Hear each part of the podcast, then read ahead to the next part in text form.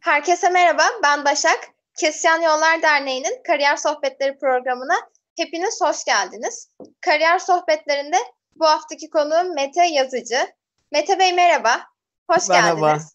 Hoş bulduk. Beni konuk ettiğiniz için teşekkürler. Biz de çok teşekkür ederiz teklifimizi kabul ettiğiniz için. Ee, nasılsınız? Nasıl geçiyor Japonya'da? Ee, yeni normale dönüş nasıl? İyilik teşekkürler. İşte şu anda burada bakayım saat kaç? Ee, onu geçiyor. Onu gece 10 10 10, 10 gibi. Ee, bir şekilde normale dönmeye başlandı. Ee, ama e, yani özellikle büyük şirketler, yabancı şirketler hala yüksek oranda evden e, çalışmayı teşvik ediyorlar. Böyle dikkatli dikkatli ilerliyoruz. Mesela bugünkü e, enfeksiyon oranı korona şey sayısı Tokyo'da 25 kişi aşağı yukarı hala yani buna rağmen e, çok temkinli davranıyorlar. Türkiye'ye göre çok düşük bir rakam. Evet bayağı azalmış çünkü dün burada 1100 civarında vaka sayısı Evet. vardı. Evet. Yani o çok büyük bir Evet. yüksek bir rakam gerçekten. Evet. Sizi biraz tanıyabilir miyiz? Biz aslında özgeçmişiniz videonun altındaki linkte yayınladık ama biraz da sizden dinleyebilir miyiz? Ee, evet ben e, 1969 e, tam kronolojik olacak. 30 Aralık 1969 doğumluyum. 70'lerle e, gitmiştim ben okula. Ee, babamın memuriyet sebebiyle işte Mardin'de bulunduk. Ondan sonra Aksaray'da bulunduk. Sonra ben ilkokula Tekirdağ'da gittim. Ortaokula Tekirdağ'da gittim. Ee, ondan sonra e, İstanbul Atatürk Fen Lisesi'ni kazandım. Ondan sonra da zaten yine babamın memuriyeti dolayısıyla İstanbul'a taşındık. İşte ondan sonra Boğaziçi Üniversitesi'ne girdim. Elektrik, elektronik ve endüstriyi çift dal olarak okudum. Ondan sonra da e, tekrar konu gelir e, Japonya'daki bir üniversitenin farkına vardım ve o üniversitenin işte burs verdiğini öğrendim ve işletme master için, MBA için e, o üniversiteye başvurdum, kabul aldım E, ve ondan sonra Japonya'ya geldim. E, master'ımı bitirdikten sonra da işte burada kaldım. E, değişik e, şirketlerde çalıştım. Hep yabancı şirketler yani Japon olmayan şirketlerde teknik dallardan başladım. Ve ondan sonra yöneticiliğe yükseldim. İşte proje yöneticiliği derken takım yöneticiliği, üst düzey yöneticilik. Ee, ondan sonra da e, 40'lı yaşların ortasında biraz daha farklı bir dala geçmek istedim. Daha böyle emekliliğe doğru. Belki 50'ler, şu anda 50 yaşındayım işte. Daha 60'lara doğru yapabileceğim şeyler ne olabilir düşünürken de e, daha böyle insanlara ve organizasyonlara yönelik e, çalışmak istedim. Ve o yüzden e, psikoloji master'ı yaptım tekrar. Şimdi doktoradayım. Bu üst düzey yönetici koçluğu için eğitim aldım, sertifikasyon geçtim falan. İşte kendi işimi kurdum, bir şekilde devam ediyorum. Çok hızlı anlatınca böyle oldu işte. Teşekkür ederiz cevabınız için. Ya, e, sesiniz geliyor. Az mikrofona yaklaşabilirseniz. Biraz az mı Evet. geldi ses? Okey. evet. Em, ilk, ikinci sorum şöyle yani ben biraz daha aslında e, baştan başlamak istiyorum. Boğaziçi Üniversitesi'nde lisans eğitiminizi aldığını söylediniz. Evet. Hem elektrik elektrik mühendisliğini hem de endüstri mühendisliği çift anadal yapmışsınız. Bunlardan hangisi birinci anadalınızdı? Ee, Ve üniversite- neden Boğaziçi Üniversitesi'ndesiniz? e, üniversiteye girişim elektronikten, elektrik ele- elektronikten. E, Türkiye'de bilmiyorum herhalde hala öyle mi? E, en yüksek puanlı olanı yazmak gibi bir şey vardı bizim kafamızda. Biz özellikle de fen lisesi mezunu olduğumuz için yani ya hani en yüksek ünivers- en yüksek e, puanlı tıbbı yazacaktık ya en yüksek puanlı mühendisliği yazacaktık. Genelde meslek seçimi bu iki parametreden ibaretti. Ben de elektroniği yazdım, elektroniği kazandım. O şekilde oldu. Boğaziçi Ya o zaman kazandı. böyle şey mi dediniz? Ya, puanıma yazık olmasın gerek mi? Boğaziçi Üniversitesi. Yani o biraz şey biraz şey gibi hani e, insan kendini kanıtlayacak ya en yüksek puanı nasıl alırsam hani daha iyi kendimi kanıtlarım öyle oldu herhalde. İşte insan 17 yaşında o kadar düşünüyor. Anladım. Teşekkür ederim. Evet. Teşekkür ederiz cevabınız için. Peki yani neden çift anadal yapmayı istediniz sonrasında? E, o da şöyle oldu. e, çift ana dal olanağı doğdu Boğaziçi Üniversitesi'nde iki mühendislik arasında. E, bizim zamanımızda öyle bir şey yoktu. E, özellikle de şey elektrik elektronik fakültesi e, yani diğer mühendislikler böyle bir şey yapmamıştı. E, sonradan bizim bölüm başkanımız Yorgo Stefanopoulos Hoca bunun bizler için çok iyi bir fırsat olacağını düşünmüş. Geçen kışın bir mezuniyet yemeğimiz oldu. Yorgo Hoca'yla da bu konuyu tekrar konuştuk. Yani mühendislik temel alanları birbirine yakın. birbirini tamamlayıcı olacağını düşünmüş. Özellikle de endüstri ve elektroniğin. Bana da o zaman cazip geldi ve ben tek değildim. Başka arkadaşlar da vardı. Bir şekilde işletmeye, çalışma alanına daha yakın olacağını düşündük. E, ve o yüzden ben de hani endüstriye e, başladım, devam ettim ve çok severek okudum. Çok zor oldu ama severek okudum. Teşekkürler ee, teşekkürler cevabınız için. Ee, size söylediğiniz gibi çok zor oldu çift Yani çift ana dal kararı size öğrencilik hayatınızda ne geldi? Daha fazla sorumluluk, bunun yanında daha sosyal hayat. Yani bilimde anlaşmak yerine e, iki bölüme vakit hakkında ne diyorsunuz? Evet. Valla o zor oldu. Birincisi şey e, en büyük zorluklardan bir tanesi şeydi. E, e elektronikteki derslerle endüstrideki derslerin çakışma olasılığı çok yüksek oluyordu. E, yani aynı saatte alması gereken iki zorunlu ders olun, olması oluyordu mesela. O zaman biri kayacak. Ondan sonra sınavlar çakışabiliyordu. E, ve e, Boğaziçi Üniversitesi'nde elektronik e, kuzey kampüsteydi. E, endüstride güney kampüsteydi. İki ders arası e, yani koşmak için böyle bir 5-10 dakika falan gerekiyordu. E, o da çok zor ol, çok zor oluyordu yani özellikle sürekli koşmak. E, sosyal alanda tabii zor oldu. Ben zaten bir de uzak oku, oturuyordum. O zaman At- Ataköy'de oturuyorduk. Gidip gelmek de zaman aldığı için benim sosyal hayatım hemen hemen sıfıra inmişti. E, ama bunun yanında çok ufkumu açtı. E, o yüzden şikayet etmedim.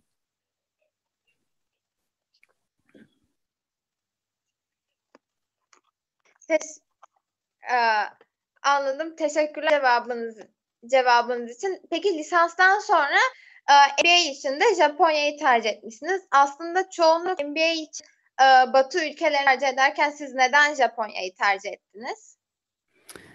Ee, şöyle bir e, düşünürsek e, 1990'ların başında e, şöyle olmuştu. E, Japon sermayesi Türkiye'ye daha fazla girecek gözüyle bakılıyordu. E, daha fazla e, Japonya, Japon şirketleri Türkiye'ye yatırım yapacak gibi düşünülüyordu. Öyle olunca e, yani herkes Amerika'ya giderken e, ben Japonya gidersem hani ileride Türkiye'ye döndüğümde büyük bir avantaj olacağını düşünmüştüm. E, bir de e, 80'lerin sonu ve 90'ların başında Japon ekonomisi çok iyi bir profili vardı. Biz şeyde de endüstride de mesela yine bu Japon yönetim sistemlerini, kalite sistemlerini falan çalışmıştık. O yüzden de yani o konuda Japonya'nın dünyada ileri olduğu ve Japonlardan insanların öğreneceği çok şey olduğu düşünülüyordu. O yüzden e, ben fırsatı yakalamak istedim. Özellikle de tam burs olunca e, hiç düşünmedim diyebilirim. Çünkü yani tam burs almak e, biraz zor e, no, normalinde yurt dışı için. E, o açıdan çok cazip gelmişti. Teşekkür cevabınız. Şey, Japonya'nın ilk zorluk yaşadınız mı? Çünkü başka bir kültüre, başka bir dil. Ee, şimdi bizim e, geldiğimiz üniversite e, ben tek değildim. Birkaç arkadaşla geldik. Uluslararası bir üniversiteydi. E, üniversite hala öyle. E, ve kullanılan dil de İngilizce. E, Tokyo'nun oldukça dışında bir başka kas- şehirdeydi. E, o yüzden kampüs hayatı yaşadık. O konuda çok zorlanmadık açıkçası. E, çünkü her şey İngilizceydi. Ama e, üniversite bittikten sonra, master bittikten sonra Tokyo'ya geldiğim zaman e, orada zorlandım. E, çünkü e, kampüstekinden daha yoğun bir Japonca gerekiyordu. E, ve hani tek başına e, ev bulmam, ondan sonra iş aramam, işte e, hayata intibak etmem gerekiyordu. Onlar çok zorluk oldu. Orada zorluk oldu gerçekten. Çünkü hala bile yabancılar için ev bulmak, e, ev kiralamak oldukça zor. Çok e, yabancılara bu konuda güvenmiyorlar çünkü.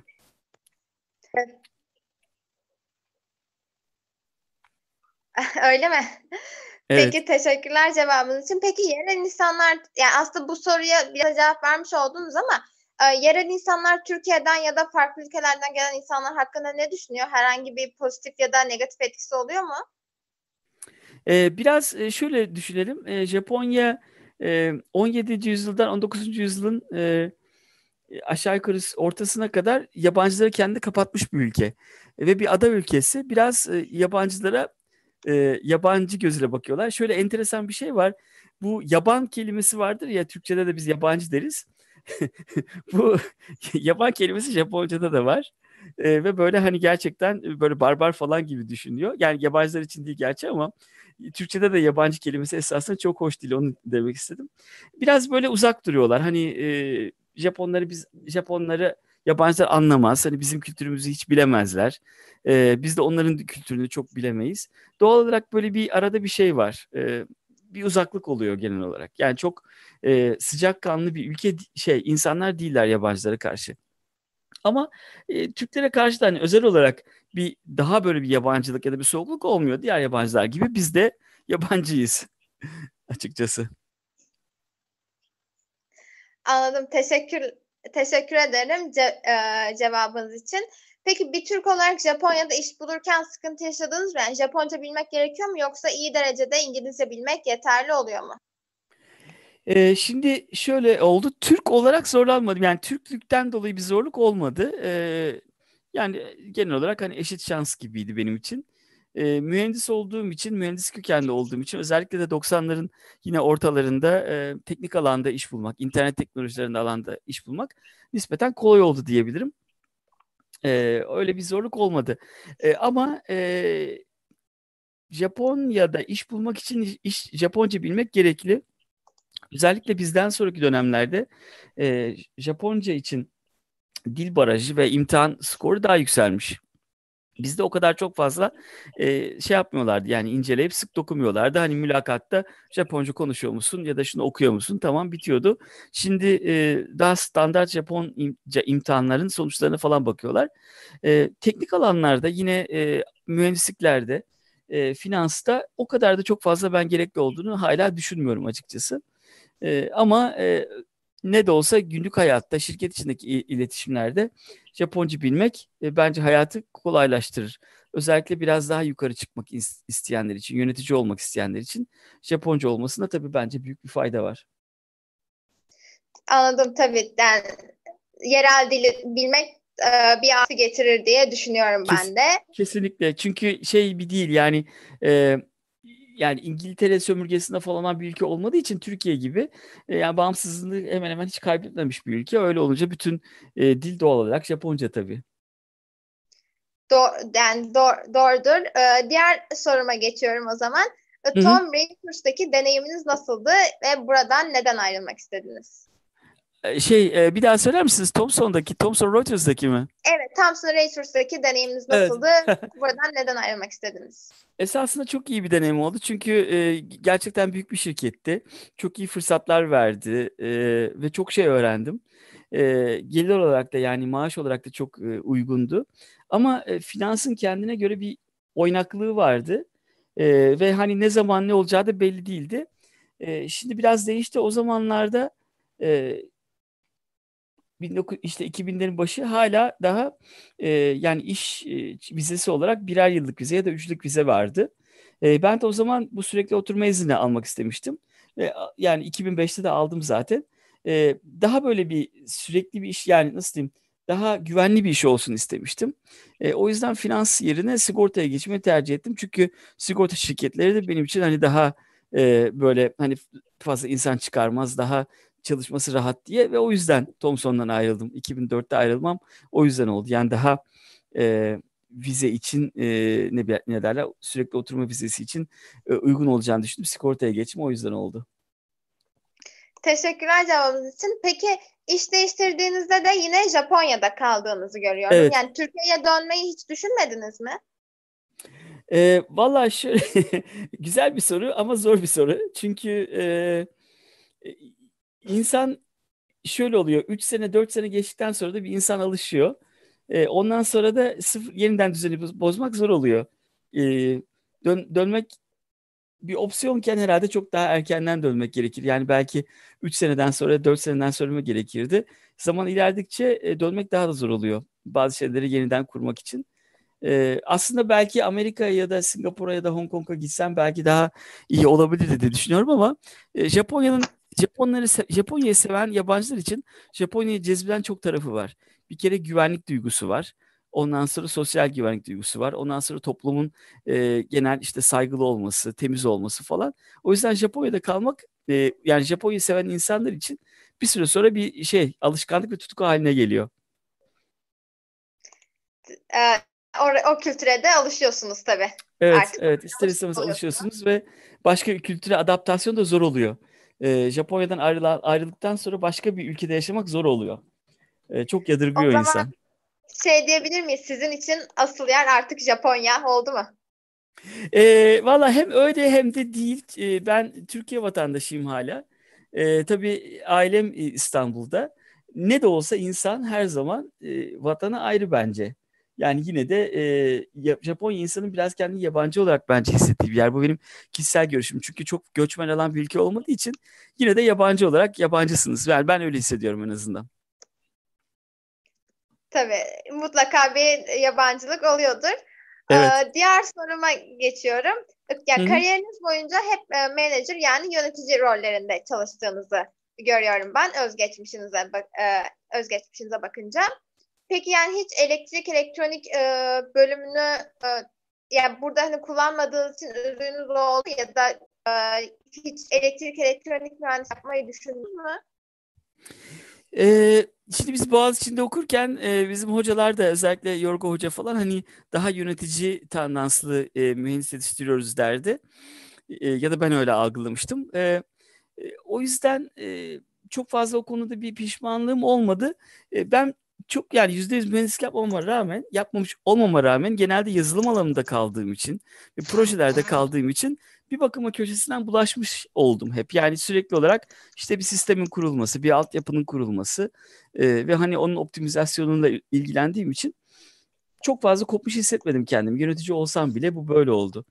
E, teknik kollara her zaman hakim olmak da iyiydi e, benim için. O büyük bir altyapıydı gerçekten.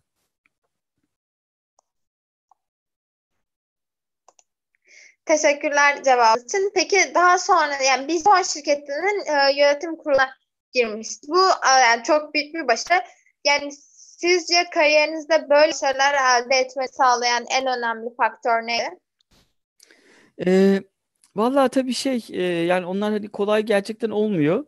E, yani sürekli olarak e, ve yani her yıl e, şey iyi bir performans göstermek gerekiyor ben de yani bölüm olarak hem kendim olarak hem de bölümüm, kendi bölümde çalışanlar olarak biz her zaman beklenen üzerinde bir performans vermeye çalıştık.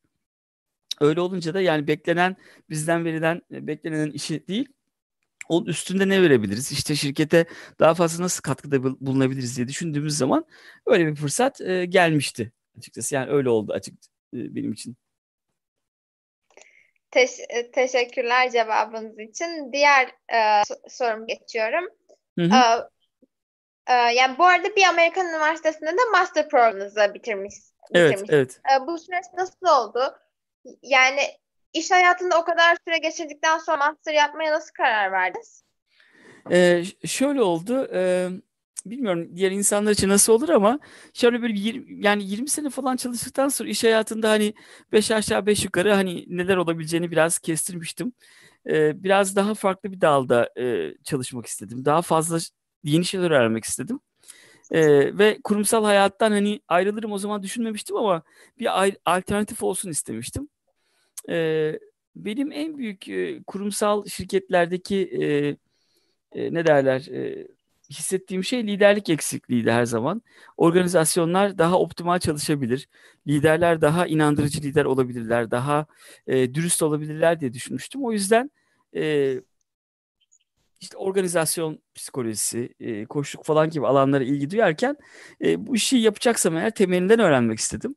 E, bir şeyi temelinden öğrenmek biraz hani e, mühendis kökenli yani bilim kökenli olmaktan da geliyor.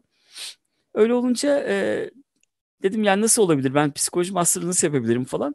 Japonya'daki üniversitelere baktığım zaman e, onlar e, derslere yüz devam etme gerektiği gerekliliği vardı. E, internet üzerinden nasıl yapabilirim diye baktım. Şimdi her taraf Zoom falan oldu ama e, 2015'te öyle değildi. Öyle olunca biraz araştırma yaptım ve hani güvenilir olarak gerçekten hani akreditas akreditasyon olup e, psikoloji master alabileceğim üniversitelere baktığım zaman işte Kaliforniya'da bir üniversite buldum. Ve o şekilde oraya başvurdum ve e, kabul edildim, devam ettim. O zaman ben part time çalış yani sürekli olarak full time çalışıyordum. Hafta sonları sürekli olarak işte 150-200 sayfa oku, ödev yap falan bütün yani 2015'ten 2017'den mezuniyetime kadar bütün hafta sonlarım ders çalışarak geçti. Yani hafta arası iş, işte şirketteki yöneticiliği yaparken de bir yandan bu master programını devam ettim ve bitirdim.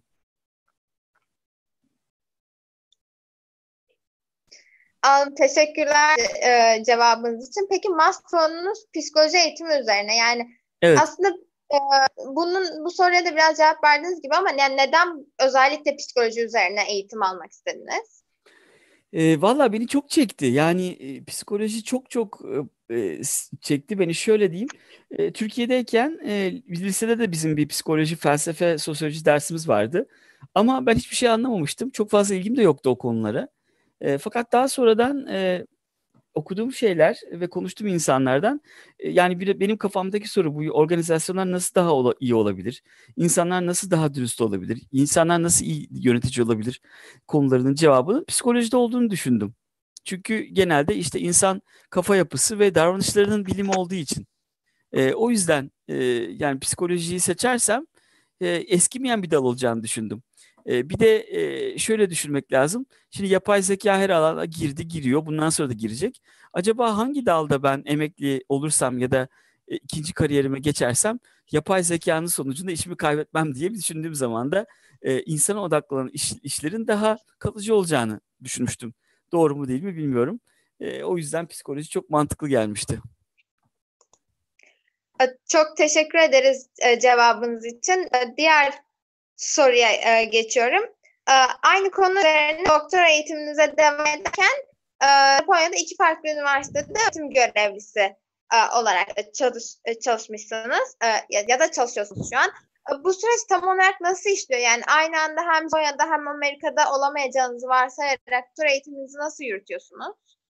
E, şimdi şöyle Amerika'daki program hala aynı üniversitede internet üzerinden olduğu için benim Amerika'ya gitmeme gerek yok. E, işte normal hani şu kitaptan şunları okumamız gerekiyor. O raporu vermemiz gerekiyor. İşte araştırma yapmamız gerekiyor. Paper yazmamız gerekiyor. Genel olarak öyle devam ediyor.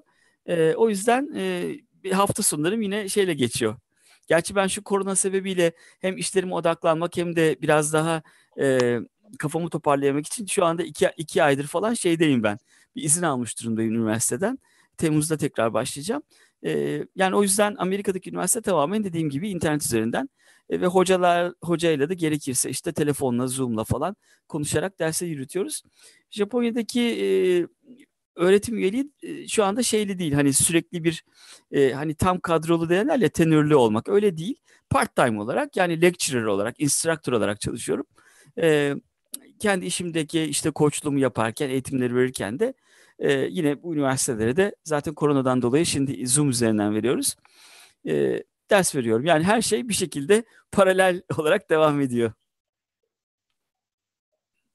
Ama şunu da eklemem lazım. Eğer doktora öğrencisi olmasaydım bu üniversitelerde ben ders veriyor olamazdım. Çünkü e, akademik kariyer bırakmıştım. Akademik kariyerden gelmeyince e, doğal olarak hani e, ikinci master'dan dolayı ve doktor öğrencisi olduğum için e, biraz daha kapıların açılması kolay oldu.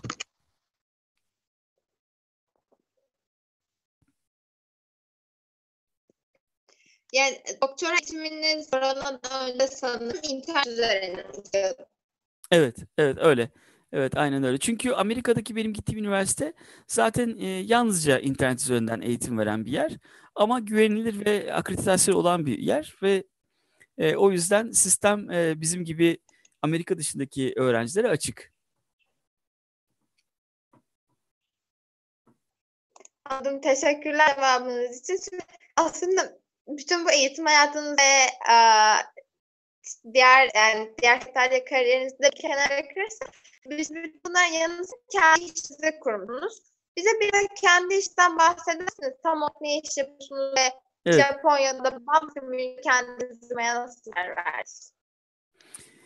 Ee, şöyle oldu. Şimdi kurumsal hayattan e, ayrılmayı kafama koyduktan sonra e, bir şekilde e, önce freelance olarak çalıştım. Ondan sonra bir kurum olmak yani bir bir şirket olmanın gerekli olduğunu fark ettim. Çünkü başka şirketlerle iş kur, yaparken kurumlar ancak kurumlarla çalışabiliyorlar. Yani e, siz part time olarak ya da freelance olarak e, gidebileceğiniz zaman e, bir başka kurumdan genelde uyum, hukuksal uyumluluğa takılabiliyor. O yüzden e, tek kişilik bir şirket kurmaya karar verdim e, şeyde 2019'un Ekim ayında e, ve öyle oldu. E, e, daha çok işte ben e, üst düzey yöneticilerle koçluk, işte organizasyon için danışmanlık, e, yani genelde bu tür işler yapıyorum. Benim iş alanım bu. E, şu anda yani bütün e, gelirim de e, bu bunlar üzerine. Koçluk ve e, danışmanlık ve eğitim eğitimden.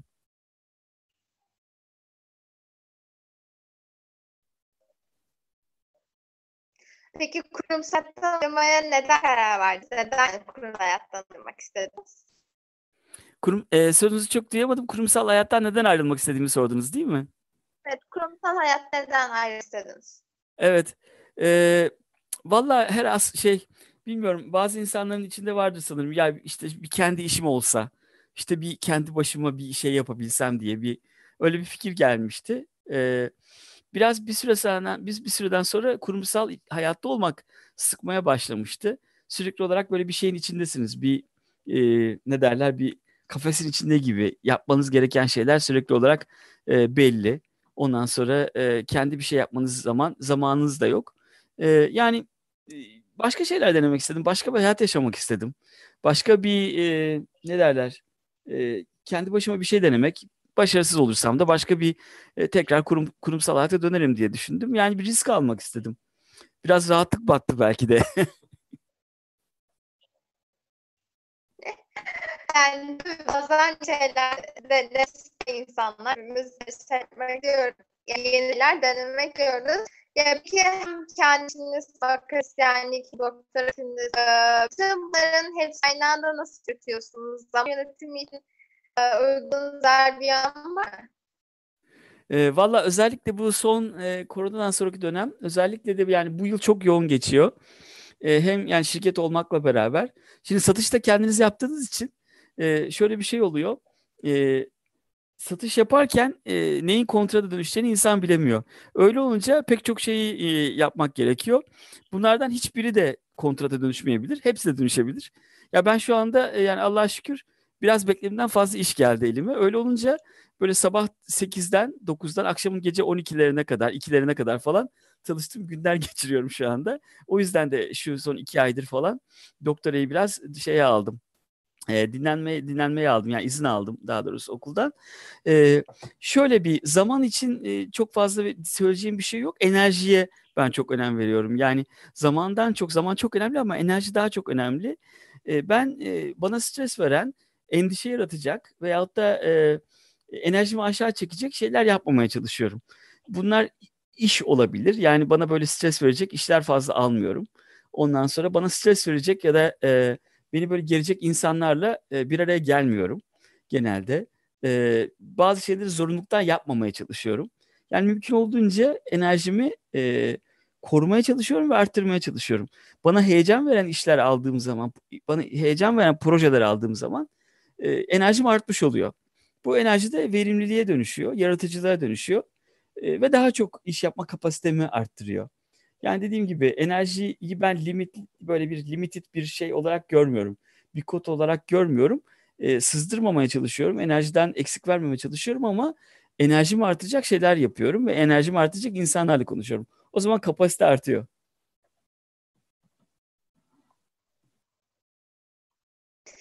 Te- teşekkürler cevabınız için. Peki kariyerinizden sonra biraz sosyal hayatınızdan bahsedebilir misiniz? Japon kültürü eğlence anlayışı nasıl? Siz zamanlarınız neler yapıyorsunuz? e, Japonlar eğlenceye çok meraklıdırlar. E, onların e, yani en klasik e, eğlencelerinden bir tanesi herkesin bildiği karaoke mesela. İşte karaoke'ye gitmek, eğlenmek falan filan. Toplu yemek yemek. Ondan sonra toplu olarak özellikle içki içmeye çok meraklılar. Yani onların Ondan sonra işte çocukluğu olanlar Disneyland'e giderler. Ee, ne bileyim yani özellikle biz şeye çok gider gideriz kaplıcalara. Sosyal hayat olarak onlar çok yaygın. Ee, ben de özellikle e, daha çok hani e, bu toplu yemek içmek falan hani daha gençken daha çok yapıyordum. Ama özellikle son 2015'ten sonra bu hem eğitim hem de kendi işimi kurmak için paralel olarak e, iş yapmaya başladığım için sosyal hayatım bir hayli şey oldu esasında zorlandı. Çok fazla da aramıyorum açıkçası çünkü e, öğrenmek, yeni şeyler düşünmek, yeni bir iş için e, projeler geliştirmek şu anda bana da he, daha heyecanlı geliyor. E, o yüzden ben boş zamanım olduğu zaman işte daha çok e, kendi sevdiğim arkadaşlarla ya da insanlarla bir araya gelmek, e, sevdiğim bir yere gitmek. E, yani böyle fazla eğlenceden çok dinlenecek ve eğlencemi e, şey enerjimi artıracak şeyler zaman ay- ayırabiliyorum. Peki Tokyo hayat pahalılığı nasıl alımcı yüksek mi? E, Valla tabii Türkiye'den ilk geldiğim zaman çok pahalı gelmişti. E, çünkü o zaman özellikle taze, taze sebze meyve daha da pahalıydı. Ama e, sonradan Japonya şimdi e, son 20-25 senedir böyle sürekli olarak deflasyon olan bir ülke. Yani deflasyon olunca yani e, e, eksi enflasyon gibi bir şey. Öyle olunca e, hayat esasında bayağı ucuzladı eskiye göre. Biz e, Türkiye'den Japonya'ya geldiğimiz zaman Jap Türkiye'deki enflasyon oranı %90 %100'dü. Ee, öyle olunca deflasyon olan bir ülkeye gelmek bize çok garip gelmişti. Hala daha da öyle geliyor. Yani e, fiyatların gelirle, gerilemesi veyahut da e, ne bileyim enflasyon oranının sıfır olması falan. E, hayat pahalı ama e, bence şu anda Londra, New York, Sydney'e göre çok daha pahalı değil. E, yani insan mesela ben öğle yemeklerini genelde aşağı yukarı ne bileyim 4 dolar 5 dolar öğle yemeği çok rahat yiyorum. O da işte balıyla, pirinciyle, sebzesiyle olabiliyor. Yani e, çok lüks bir şey aramayınca Yani insan. Japon para birimiyle Japon Evet. para birimiyle düşündüğümüzde uygun olduğunu düşünüyorsunuz. Evet, evet. Yani gelirler de o kadar hani ona göre bir bakıma ayarlı ama e, o kadar e, zor değil. Kira pahalı. E, ama dediğim gibi yani kira New York'ta da çok pahalı. Londra'da falan daha pahalı. E, eskiye göre Tokyo özellikle de yani Tokyo'nun içinde ben içinde yaşamıyorum uzun zamandır. Dışında biraz dışında yaşıyorum. O kadar pahalı değil buralar. Teşekkür ederiz cevabınız için. Böyle tam sosyal hayattan, sosyal ortamlardan da bahsetmişken LinkedIn profilinize bakınca tiyatroyla ilgilendiğinizi gördüm. E, nasıl başladınız bu hobiye? Nasıl vakit ayırdınız bu kadar işin arasında? Valla o esasında e, tam olarak tiyatro değil, doğaçlama tiyatro. Daha çok hani görsel e, sanatların bir dalı olarak doğaçlama. E, İngilizcesi improvizasyon, e, kısacası improv deniyor. E, ben ona merak sardım. Hiçbir şeyim yoktu, bu konuda bir e, ilgim de yoktu. Biz koçluk eğitimi alırken biraz bunu çalışmıştık. Çünkü koçluk e, genelde hani e, gerçek zamanda karşılıklı olarak ve e, spontane e, yani içinden gelindiği gibi yapılması gereken bir şey. E, oradan biraz aklımda vardı. Ben e, çok heyecanlı ve çok böyle endişeli biriyim genel olarak yapı olarak öyleyim çok telaşlı. E, ilk doğaçlama dersleri almaya başladığım zaman e, yani o an ve o ortamdan nasıl e, bazı şeylerin yaratılabileceğini çalıştırmışlardı ve bana çok cazip gelmişti. Mesela e, ders verirken ne bileyim ya da bir sunum yaparken mesela şu anda öyle. Artık hiç heyecanlanmıyorum çünkü her şey o anda doğal olarak ne gelirse kabul etmek ve üzerine yeni şeyler koymakla e, oluyor. Biz bunu doğaçlama tekniklerinde çalıştık. Ben çok fazla zaman ayırmadım açıkçası. 2017'den falan beri e, özellikle 2008'in başından beri, 2018'in başından beri her cumartesi günü Tokyo'da bir stüdyoya gidiyorum. İşte orada iki iki buçuk saat doğaçlama çalışıyoruz. E, Japonca bu e, şey e, stüdyo. Korona, koronadan itibaren bir ara verildi. E, şu anda çünkü o tür yakın temasta bir çalışma yapmak bana fazla cazip gelmiyor. Onlar başladılar ama ben dedim kusura bakmayın ben daha gidemeyeceğim. E, yani o yüzden dediğim gibi çok fazla zaman ayırmadım ama yani her cumartesi günü iki iki buçuk saat ayırmak ilaç gibi geldi açıkçası. Teşekkürler e, cevabınız için. Peki e, son zamanlarda biliyorsunuz kadın hakları da oldukça konuşulan bir konu. Japonya'da kadın hakları ne durumda? Çok çok enteresan bir soru.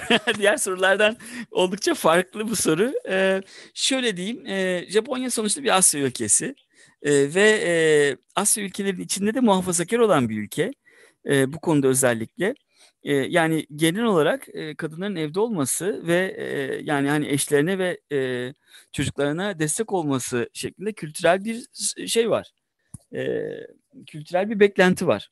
Özellikle de eski nesillerde bu böyle. Mesela Tokyo Belediye Meclisi'nde geçen sene bir bayan e, belediye meclisi üyesi çıktı konuşma yaptı. Yaşı 60 yaşındaki üzerindeki şeyler, üzerindeki diğer insanlar işte bunu yuhaladılar falan işte sen git evinde çalış falan gibi. E, bunlar daha çok yaşlı neslin e, takıntıları. Genç nesilde bu o kadar fazla yok. E, Japon hükümeti özellikle Başbakan Abe önderliğinde kadınların çalışma hayatına katılması ile ilgili çok e, ciddi e, teşvikler vermeye başladı. Çok fazla etkisi yok yalnızca. E, gençler daha fazla çalışıyorlar çünkü ekonomik hayat burada da bir hayli zorlaştı son 10 senede. Tek maaş yetmiyor. E, her hiç kimsenin burada da e, şeyi yok, e, çalışma güvenliği yok genel olarak. Öyle olunca kadınların çalışma hayatına girmesi daha kolaylaştı. Ama yüksek yönetici kadın az. E, bunun için uğraşıyorlar ama biraz zor geliyor bence. E, ama şunu söylemem gerekir. Burada e, kadın cinayetleri veyahut da namus cinayeti falan diye bir şey yok. Yalnızca çalışma hayatına katılım geride. E, onun dışında e, yani o, o tür e, kadınların hayatını tehdit eden bir durum yok. O yüzden Türkiye'den ileri olduğunu söyleyebilirim. O zaman yani iyi durumda olduğunu düşünüyorsunuz ama sadece çalışma hayatı açısından kadın evet. çalışanların sayısı daha mı az? Evet daha az. Özellikle yönetici olarak çalışan kadın az. E, mesela Türkiye'de ona göre bence özellikle finans e, finans sektöründe, sigortacılıkta falan kadın çalışan kadın sayısı, yönetici sayısı bana çok daha yüksek geliyor eczacı sayısı. Burada o tür sektörlere bakıldığında bile e, kadın yönetici bence çok az. Çok teşekkürler cevabınız için. O zaman son sorumuzu soruyorum ben. Sizin yani bizi izleyen ve sizinle aynı aynı yoldan ilerlemek isteyen e, dünyanın ya da Türkiye'nin e, Türkiye'nin veya dünyanın farklı yerdeki yerlerindeki gençlere tavsiyeleriniz nelerdir?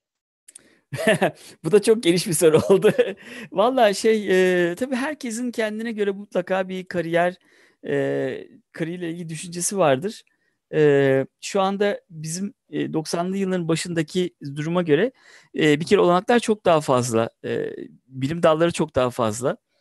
E, özellikle mesela yapay zeka ile ilgili ya da genetik mühendisliği ile ilgili dallar çok çok daha fazla genişledi. O yüzden hayat biraz daha bence ilginç şu anda gençler için. O yüzden e, fırsatları çok iyi yakalamak lazım.